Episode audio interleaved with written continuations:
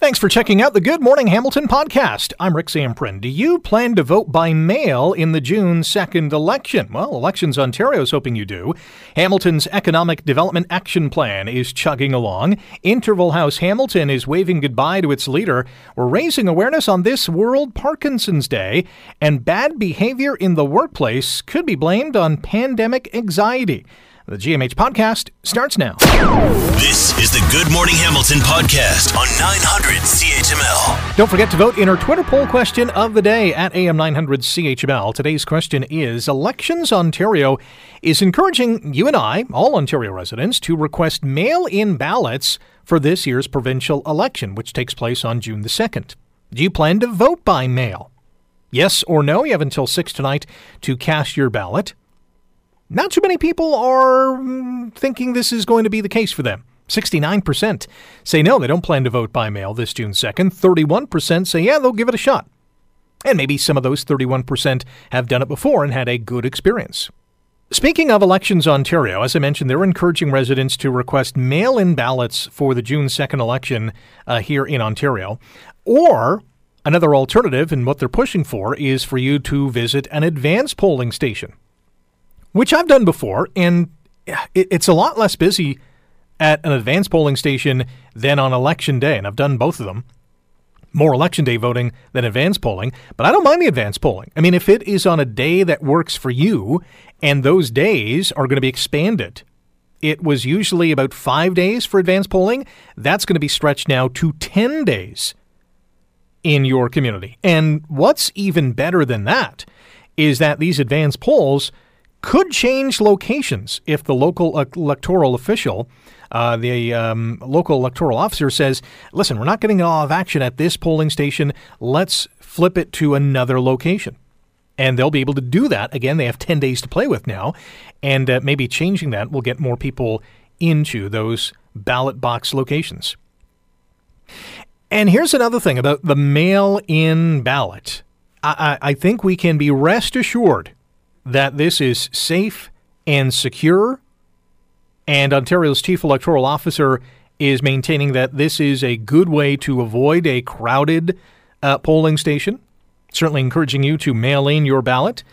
Uh, we know all the unproven claims of fraud during the 2020 U.S. presidential election is, is just not going to happen. And it's not going to happen here in Canada, which does it even better than what we saw in the United States. And even in the U.S., you know, the system's fine, really. All those claims of fraud uh, that Trump and his, uh, I don't even know if we can call them merry men, Trump and his henchmen have called for, uh, is just not going to happen in this in this country. Here's another cool thing from Elections Ontario as well. There's a new app that you can download, and it has a number of different tools in this app. Number one, it, easy information on where your poll location is.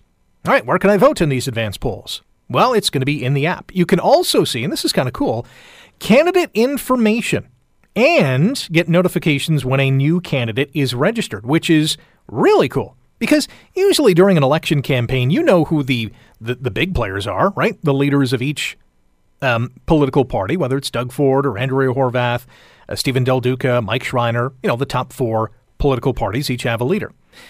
But there, you know, from time to time, especially when there are newbies running, you want to know, hey, who who's my incumbent? Are they running again? And is anybody else running? And what do they represent? Well, that information is going to be uploaded to the Elections Ontario uh, app, which is kind of cool. Uh, they will also give you some other ways to vote, and it will also have that information card. You know that card you get in the mail? It's got the barcode, it's got your address and all the details that you need to bring with you to the polling station, either advanced or on, on voting day. It's going to come with a information card complete with a barcode. So as long as you have the app and it's on your phone, no need to find that elections card. Because let me tell you, I've received that card in the mail for numerous elections, federal and provincial, and there has come a time or two that it has been misplaced. It's like, where did I put that card again? Can I still vote without it?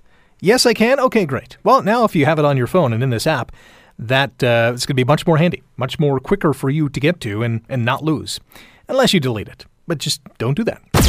You're listening to the Good Morning Hamilton podcast from 900 CHML. Look around the city of Hamilton. There are cranes here and there. There are things happening. This city is on the move. And a big reason for that is the work of the men and women involved in the Economic Development Department here in this city. And it wasn't too long ago that Hamilton's Economic Development Department launched its action plan. But what's going on with that plan? How is it progressing? Norm Schleehahn is the Director of Economic Development with the City of Hamilton and joins us this morning. Good morning, Norm. How are you? Good morning, Rick, and happy Monday. Doing well today. Thank you.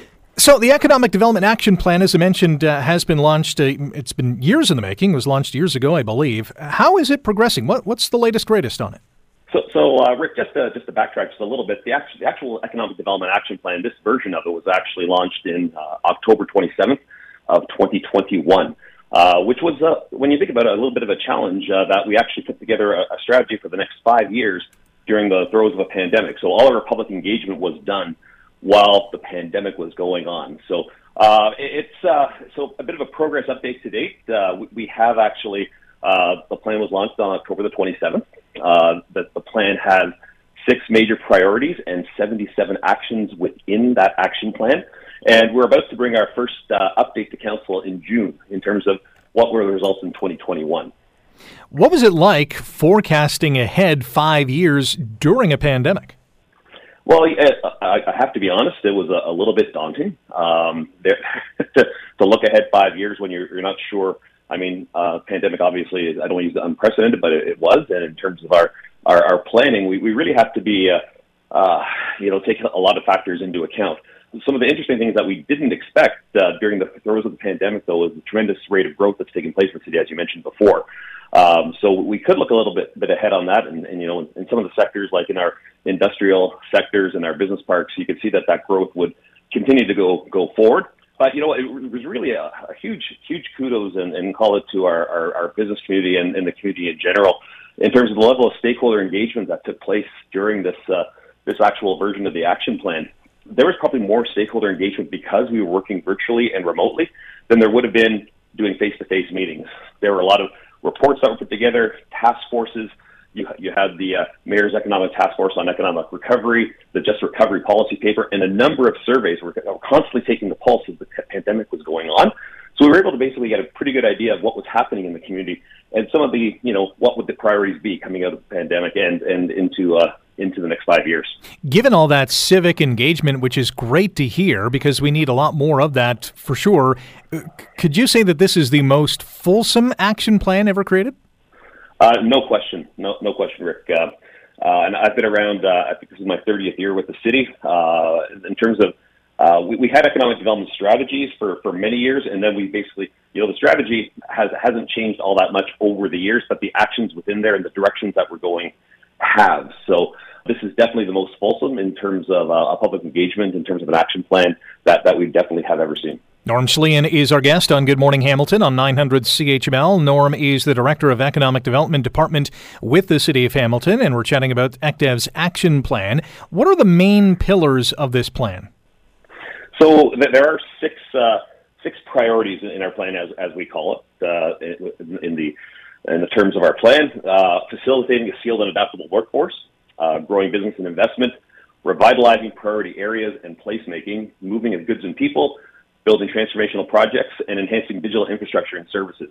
And you can see some of these items in terms of enhancing digital infrastructure, uh, revitalizing priority areas, and uh, uh, these transformational projects. A lot of this really came out of what we saw happening during the pandemic. Uh, there were more of the traditional the more traditional economic development action plans would have, you know, you're growing your business and investment, you know, bringing new business in, retaining your local business, developing the workforce extremely important. But those other areas that I, that I mentioned really speak to, you know, what we saw happening during the pandemic.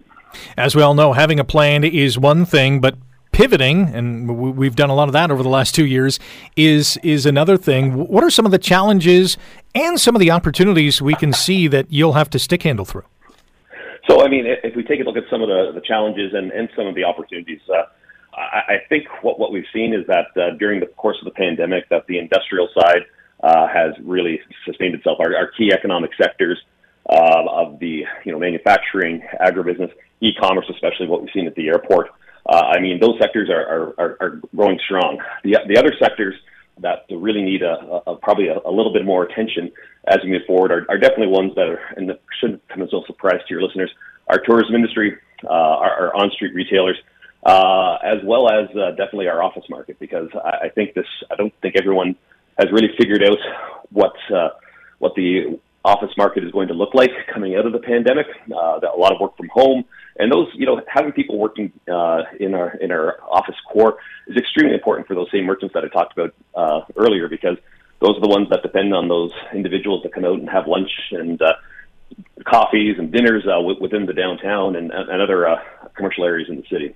Norm, we only have about a minute here, but do you foresee Hamilton through this action plan being a major contributor in the province's uh, recovery and resurgence from the pandemic? Oh, no, no question. Um, this this action plan really really does lay the foundation for moving things forward. Uh, it is our blueprint uh, for economic development activities over the next five years. Uh, and just you know, some of the announcements that you, you even this last week, I, I'm not sure if you had uh, uh, Ty Shattuck or anyone from uh, MIP on on your show last week. Uh, but the huge announcement at uh, McMaster Innovation Park and uh, $480 million into OmniaBio and, and the brand new, you know, lab space that's going in there. I mean, that, that's just, you know, the tip of the iceberg in terms of some of the stuff that's going on here. Yeah, we had that in our newscast last week. Tremendous news again for the city of Hamilton and full steam ahead for sure. Norm, really appreciate your time today. Thanks for joining us. Anytime, Rick. Take care. You're listening to the Good Morning Hamilton podcast from 900 CHML. Nancy Smith of Interval House is going to be retiring, and her last day will be at the end of this month. And she joins us now on Good Morning Hamilton. Nancy, good morning. Welcome to the show. Good morning. Thanks for having me on. What led you to this decision? Well, it's time to pass the baton, Rick and we have such a fantastic team. I need to step aside and let them take the helm and uh, move on to other things while I support my elderly father. How long have you been with Interval House now? It's been decades? 24 and a half years, wow. yeah. And in the field for over 40, so yeah, it's time. Well, you've had a phenomenal career. It has been transformative for individuals that you have come across. How did you help transform Interval House into more than just an emergency women's shelter? Because it is way more than just that. Well, it evolved with, you know, Women's Center Hamilton back in 2009, Jared's Place, Flamborough Women's Resource Center. So I was a part of the behind the scenes to get that moving uh, and support that. And then, of course, our mentor action. And I, um, Interval House purchased the rights for Be More Than a Bystander, and then all of our partners with the elite sports teams happened starting in 2015. So that really expanded, and that program has gone global, Rick. So that is phenomenal. And then, of course, our naming rights for our emergency shelter because all our programs had names, and we just did our naming with Victoria Mancinelli and Joseph Mancinelli. It's called Victoria and Friends for Emergency Shelter. So lots of great work there, and of course with our community partners as well. You mentioned Be More Than a Bystander. That is such a tremendous initiative. If anything else, it, it raises awareness of how things should be done.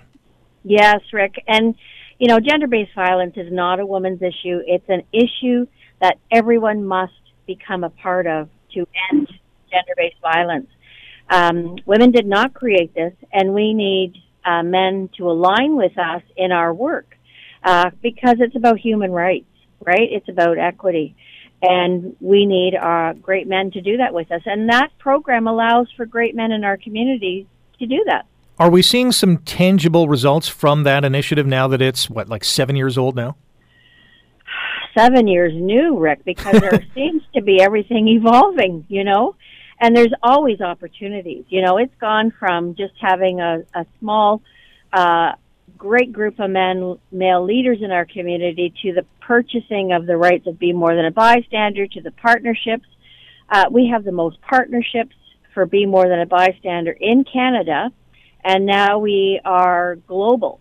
So there is a never ending initiative and opportunity to expand that program. And we are jumping on every opportunity because we need to really uh, stress the issue of everyone's involvement. Nancy Smith is our guest on Good Morning Hamilton on 900 CHML. Nancy is the outgoing executive director of Interval House Hamilton. Will be retiring uh, as of the end of this month. What are you going to remember most about your time at Interval House? Well, there's more than one, and I think first off, it's going to be all the women I remember meeting with and that our staff met with, and that we were able to have a little piece of intersection, uh, intersecting in their life and disrupting or ending the abuse or violence that they were experiencing. That I will always cherish those stories and cherish the women's trust in telling the stories. And I think, second of all, a great group of women I have worked with, not only within Interval House, but in the community and all the men in the community. Uh, phenomenal relationships, Rick, that just are tremendous professionals who, who have the heart and the determination to make a difference. We have about a minute. You mentioned you were passing on the torch. What advice, as you pass on this torch to the new leadership group, what advice do you have for them? Well, Rick, I've always said Interval House of Hamilton is not about Nancy Smith. It is about the work that we are charged to do. And keeping that as a focus uh, must remain. And you know empowering each other empowering the women and kids we work with but also each other as professionals and honoring everyone's accomplishments. I think those are really critical key points and you know being there for each other. You know it doesn't matter. I've been there 24 hours a day for the last 24 and a half years if somebody needs support uh, in terms of a professional uh, request anything not only our shelter staff but I've been available, and you need to be available, responsive, approachable, with quality, responsive service. Nancy, you're an absolute gem. You've done some remarkable work in this community. Thank you for your service to Interval House and beyond. I know there's a lot of uh, women and individuals who are thankful for that, and I thank you for being on the show today. Thank you so much, Rick. You take care. You're listening to the Good Morning Hamilton podcast from 900 CHML. April is Parkinson's Awareness Month, and today just happens to be World Parkinson's Day. And there's a new global alliance that includes more than 80 partners, thousands of people from 83 countries that are joining together to raise awareness about Parkinson's. And this campaign includes the introduction of what's being called the Spark, a new global symbol that will help heighten that awareness. You can find out more details online at worldparkinsonsday.com. Joining me on Good Morning Hamilton today are two individuals who live with Parkinson's and are founding members of PD Avengers. Larry Gifford, the national director of talk radio at Corus Entertainment, and Tim Hague Sr., who won season one of Amazing Race Canada. Larry, Tim, good morning. How are you guys? Good morning, Rick. Doing well. Larry, we'll start with you. What does World Parkinson's Day mean to you? Well, you know, it's funny. Before I was diagnosed five years ago, it was like any other day when, you know, someone says, Hey, it's World Parkinson's Day on the radio, and you're getting ready for work, and you're like, Oh, yeah, you don't think much of it. But, but really, this is an opportunity for people with Parkinson's disease to, to uh, showcase the importance of people knowing about this disease, to educate people about it.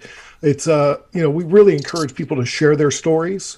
Uh, it's a great chance for family and friends and colleagues to ask questions to those in your life with Parkinson's disease. You know, it's it's not just a tremor, and I think that's what most people think. Ah, it's just a tremor.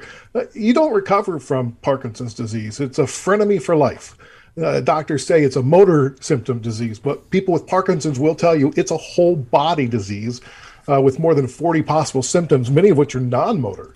Uh, and so it's it's the fastest growing brain condition in the world. And so this is an important day to let people know uh, in Canada and around the world. You know, Canada per capita has more instance of Parkinson's disease than any other country in the world. Hmm. And we need to do something about it. Uh, Tim, same question to you. On, on this day, what are you reflecting on? Well, I have to say that, first of all, you mentioned uh, the one and only good thing that Parkinson's has given to me is that it gave me the Amazing Race Canada. It, uh, back in 2013, my son and I, Tim Jr., we applied for the race, and my wife told us, she said, I guarantee you you're going to get an interview because they're going to love your Parkinson's. and it's one of those things that you love to hate, right? Because she was right. They loved our, the story of our, my Parkinson's. I was diagnosed at 46. I'm 11 years 11 years ago.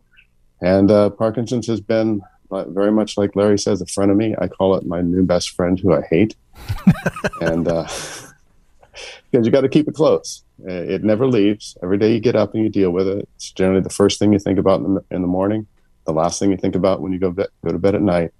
And it's a whole body disease, like Larry said. It's, it's not just a tremor. The four cardinal symptoms are tremor, rigidity, slowness, and loss of balance. If those four things were all that we had to deal with with Parkinson's, this would be a cakewalk. Those other 36 potential symptoms that come along leave you mangled on the side of the road. It's an absolute train wreck of what it does to your does to your life. I like what a buddy of mine here, he calls himself Joe with PD, said recently. It said he said that it takes away all your defenses and leaves you helpless when that one little guy comes along and sticks a shiv in you. wow. that's basically what Parkinson's does. It doesn't kill you, but it just knocks you down hard enough that something else can get you. Uh, Larry, yeah, what... our, our, our co-founder says it's the it's the gift that keeps on taking. That's a good way to put it. Well, Larry, what's a PD Avenger? Ah, so uh, PD Avengers, Parkinson's disease, PD, uh, and this is an organization that started with the start of COVID. Uh, there was a new book that came out called "Ending Parkinson's Disease: A Prescription for Action." And Tim and Soania Mathur and I were all in Canada.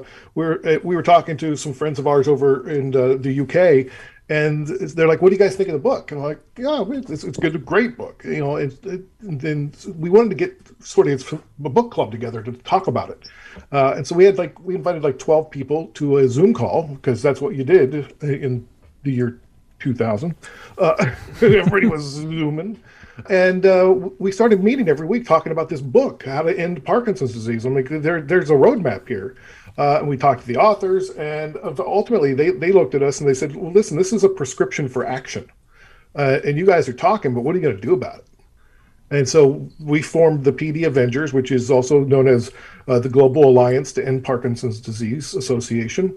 And it's uh, based out of British Columbia, but we have 83 countries uh, participating. We have individuals and organizations. And so what we've been able to do is really bring the Parkinson's community together uh, for you know monthly get-togethers, uh, so we can plan our messaging, our promotions, our marketing, our, our you know all we, we, can all be aligned. All these silos, and we're duplicating efforts. And so what we need to do, and what we're kind of like a net orga- organization where we fit over top everybody and we we put together sort of a global idea of what can be done and what should be done. And then we we take that big picture idea and we give it to all these organizations and these individuals and they locally make it come alive depending on what's needed in their community Founding members of PD Avengers, Larry Gifford, National Director of Talk Radio at Corus Entertainment, and Tim Hague Sr., who just happened to win season one of The Amazing Race Canada on this World Parkinson's Day. You're listening to Good Morning Hamilton on 900 CHML. Tim, there's a new global symbol that signifies Parkinson's awareness. It's called the Spark. What does that signify to you? Well, for me, Parkinson's has always been about wellness. Um, I, right from the very get go, my my neurologist fired me up when he told me to keep on doing everything that I had been doing in the area of wellness and exercise and do more if I could because I would live better, stronger, happier life if I did. We know we know two things. Our one 50 year old drug that we have for Parkinson's works well for most of us, not all of us. We know that the next best thing that we have to treat this disease is exercise. And I'm really hoping that this spark will take and spark a fire under people to realize that if you get active and stay active, we can ultimately defeat this thing. We can uh, have more of us involved in research. We can raise more funds. We can make more awareness. We can make more noise around the globe so that people know what we need. They, they understand what Parkinson's really is and what, what, what the community really needs to live well with this disease. So for me, it's all about U Turn Parkinson's, uh, the organization that I founded, and promoting wellness and uh, living our best.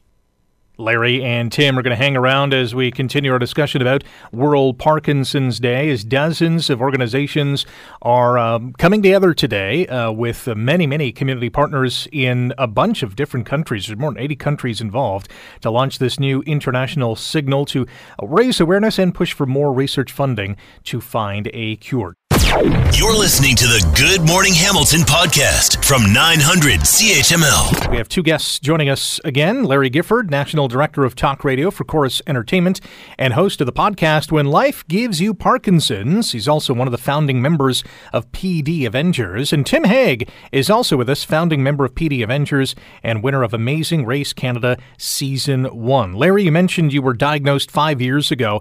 How has your life changed over the last five years? And talk about the daily obstacles that you face. Well, yeah, I mean, it's it's been a it's, it's hard. First, you get di- diagnosed, and there, you're in denial, and uh, you know, depression and apathy become are, are, actually symptoms of the disease, so that doesn't help.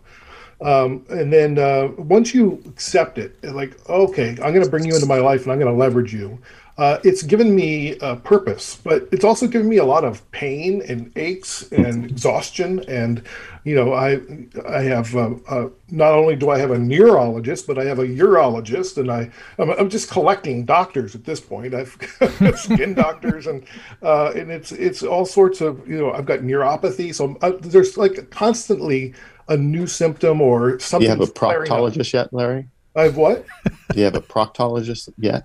Well, not yet, but if you're volunteering, Doctor,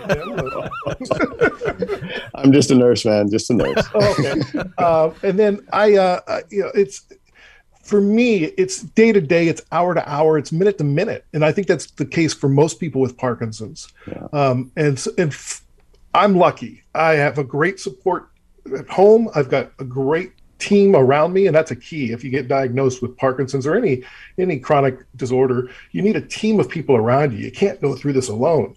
Um, and so you need family and friends and you need um, doctors and uh, healthcare workers and you know you need uh, uh, uh therapists and all, you know you, you got to have a good good pharmacist. I know my pharmacist better than i know most people in my life. Hmm. uh, i'm there every week uh, but it's um, you know it's changed everything. It's changed my whole family. It's changed uh, every you know. Once you hear those words, you have Parkinson's. Everything you had planned for your life goes poof, and you got to rethink everything. It doesn't mean life's over. It's just it's a pivot, and uh, to to to borrow a overused phrase, and um, you know we're we're doing it every day. We're it's, it's it's life is improv, and so whatever life throws at you, you got to figure out a way to to to make it work. Tim, you mentioned you got the news 11 years ago. Were there any warning signs before that day? Yeah, you know, my dad had uh, he had Parkinson's. He died with Parkinson's, so I was familiar with it. And I woke up one Saturday morning and my left big toe was twitching. So my half sister had MS, and so that morning I knew I either had MS or Parkinson's, and uh, t- took a few months to formally diagnose it. But indeed, that was the fact. I mean, I was a nurse for 18 years at that point, so I was I was quite familiar with the disease, and I was I, I knew what was happening pretty pretty early on. Hmm. Larry, how can our listeners get involved, either by donating to Parkinson's research or maybe even volunteering in an event? Well, so yeah, there's a couple things that you can do. First off, go to worldparkinsonsday.com, and there we have pre-designed graphics, and you can customize graphics with the Spark. Uh, it's we really want people to personalize and customize the Spark for themselves. And even if you don't have Parkinson's, you can send a Spark on behalf of somebody you know, or you can just just send Sparks and share the spark as, and, and encourage other people to do so because we want to get people talking about we want to spark conversation. We want to spark awareness that this this is the fastest growing neurological condition in the world and the with 10 million people in the world that have parkinson's right now and by 2040 that's going to double to 20 million. And that's growing faster than the rate of the population. So this is a little bit of an out of control freight train uh, that we need to get a hold of. And what we've seen with COVID is that when we have the intention of coming together as a as a global community, all the red tape just disappears. You know, we were we were able to all you saw science come together, you saw governments come together to, to address COVID. We, we can do this for every disease, uh, and we should. Uh, let's start with Parkinson's. Uh, but uh, so go to worldparkinsonsday.com. You can also go to pdavengers.com. You can sign up to be a PD Avenger. There's also an events calendar there, so you can look up different events uh, that are happening this weekend. There's free conferences online and all sorts of great stuff where you can learn more about Parkinson's. Uh, and then al- always, you know, whatever your local community, uh, you know, Parkinson's organization. Yeah, we need a lot of money Let's- to do a lot of research. And let's not forget that on the 11th, Monday, we're going to stand up to Parkinson's. You can go to U- uturnparkinsons.org, where we're going to attempt to do 100,000 sit to stands in support of the 100,000 people in, in Canada living with Parkinson's disease. So we need lots of people to sign up, join us on that, put plaster it across social media, and uh, help us stand up to Parkinson's at uturnparkinsons.org. It's a global initiative where we're trying to do ultimately 10 million sit to stands for every person on the, on the planet with Parkinson's disease. That's awesome. Share the spark today with family and friends. Use the power of social media. Have a discussion about Parkinson's so we can help ultimately find a cure. Larry, Tim, thanks for your time today, and uh, we'll be welcome. with you on this World Parkinson's Day. Thank Thank you.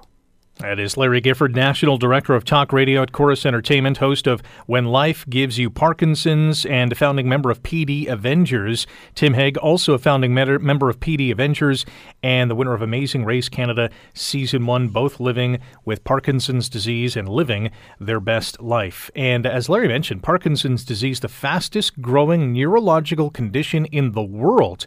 Let that sink in for a second. 10 million people right now have it. Um, by 2040, that number will grow to 20 million. And sadly, as of right now, there is no cure. So you can help out by continuing that conversation. WorldParkinsonsDay.com. Share the spark, share the logo, have the conversation with family, friends, maybe seek out a local event to support, and uh, let's hope we can find a cure for this disease. You're listening to the Good Morning Hamilton podcast from 900 CHML. A new study shows anxiety from the pandemic has resulted in unethical behaviors in the workplace. Uh oh. Annika Hillebrandt is a study co author and assistant professor in the Department of Human Resources Management and Organizational Behavior in the Ted Rogers School of Management at Ryerson University. Annika, good morning. Welcome to the show. Good morning. What's going on with this study? It sounds uh, it sounds a little dark. Yes, you know, it, it actually is. So, the kind of behaviors that we're seeing an increase in are relatively mild as far as organizational misconduct goes. So, maybe behaviors like reporting more hours than you actually work, or maybe adding some non legitimate expenses to your expense report. But when a lot of people engage in these behaviors, they can be very damaging and very costly for employers, right? My guess is many of these people who are doing so are not actually in the workplace. Is that fair to say? We've seen it in both places. So people working from home and people working in their actual workplace as well. Hmm. So what seems to be driving it is really this anxiety. So, you know, people find the pandemic very threatening for good reasons, right? We're all worried about our health, about infecting others, worried about losing our job. And when we are so anxious, we tend to become more focused on ourselves and we tend to do more things that benefit ourselves, even if they can harm other people. So it really seems to happen no matter where people are. We see a little bit of an increase in these behaviors. Did what you uncovered? Uh, did you find any evidence of employees thinking, uh, you know what, we're in a pandemic. I, I, don't care. I, you know, I'm stressed out. I'm anxious. I'm just going to clock out for the day and, and just say I worked a full a full day. Absolutely. Yes, we did ask people to describe, you know, what are some of these behaviors you engaged in? And we saw a whole range of behaviors, but this was very common. People just reporting that they worked or pretending that they worked when they really didn't. Were there any differences in demographic, i.e., older workers were doing less of this, maybe younger workers were doing less of this? That's a really good question. We did not look into those demographics specifically, um, but I could imagine that there are. We did see it across many different occupations, though. So again, people working from home or people working in what we called essential jobs at some point. Um, it really happens across the spectrum. So it seems to be really driven by this kind of shared human tendency to just focus more on ourselves when we feel anxious rather than it's not a very conscious process perhaps. We're not doing this on purpose to harm someone. Um, we're just trying to protect ourselves in some way. Our guest on Good Morning Hamilton on 900 CHML, Annika Hillebrandt, is the study co author and assistant professor in the Department of Human Resources Management and Organizational Behavior in the Ted Rogers School of Management at Ryerson University. We're chatting about a new study that shows anxiety from the pandemic has resulted in unethical behaviors in the workplace. Uh, besides, you know, booking extra hours or hours that an employer didn't work, what are some of the other behaviors you uncovered? Mm-hmm. So could be uh, pretending you completed more tasks than you actually worked. It could be maybe falsifying some customer records to appear more productive. Uh, so anything that makes you look good, but that could uh, harm the employer. Is that just human nature, though? um, to harm the employer, perhaps not. No, but, no. Uh, to look out for yourselves, yes. And I do think that is definitely enhanced now. Yeah, so again, it's not something people are maybe consciously trying to do, but we do see that you know, these behaviors increase when people feel that they're under threat, even when the threat is outside of the workplace, right? In the case of COVID. What could this show us about the future of work? Do, do you anticipate this going on and on and on? I think people are finding ways to cope. And I do think a lot of employers are also trying to make an effort to maybe not necessarily reduce unethical behavior, but at least find ways for people to deal with their anxiety better. Um, I think a lot of employers are becoming quite aware of that. And there are a lot of things that employers can do. So, one thing that my collaborator, uh, Laurie Barclay from the University of Guelph, and I focused on was the messages that employers can send to their employees. So, we find that when employers really emphasize to employees that their work has an impact on other people, right? The work that you're doing um, can make a difference in your community. We know these are difficult times, but your work is important. It makes a significant impact in other people's lives. That can really change things. So when employers recognize this and they also communicate that to their employees, employees become more focused on their broader community again, and they become less focused on themselves. So these very simple interventions, and these can be free, they can be very easy to implement they can make a big difference in changing these behaviors. Yeah, communication is obviously key in this regard and in many regards uh, between employer and employee. But this could this also lead to perhaps future changes in the workplace? Uh, yeah, no, I think it it will, and I think the workplace is already changing quite a bit. Um, I think you know, for employers to be more flexible, there there are many ways to be flexible, but we're seeing some employers offering more flexible work arrangements where employees can work more days from home if they want to it could have a positive impact. Employ- employees have the, um, the, opportunity to signal to an employer, you know, this is a good day for me to work from home. Um, maybe they just need that day to not come into the office to make themselves feel better. Um, yeah, and like you say, communication in general is so important, right? When when you feel that you can go to your manager and just talk about what's going on in your life without you know, and talk about what makes you anxious, without being judged or without the manager becoming defensive even just that can go such a long way in making someone feel better and feel that they're not alone in this, that other people are also experiencing it. Absolutely. It's a fascinating uh, study, and uh, I congratulate you on what you did uncover and some of the um, uh, suggestions that you're making as well. Annika, really appreciate your time today and enjoy the rest of your day. Thank you very much. Thanks for having me. That's Annika Hillebrandt, the co author of this study that shows anxiety from the pandemic has resulted in unethical behaviors in the workplace. Thanks for listening to the Good Morning Hamilton podcast. You can listen to the show live weekday mornings from 5:30 to 9 on 900 CHML and online at 900CHML.com. The Good Morning Hamilton podcast is available on Apple Podcast, Google Podcast, and wherever you get your favorite podcast. I'm Rick Zamperin. Thanks again for listening, and don't forget forget to subscribe to the podcast. It's free, so you never miss an episode, and make sure you rate and review.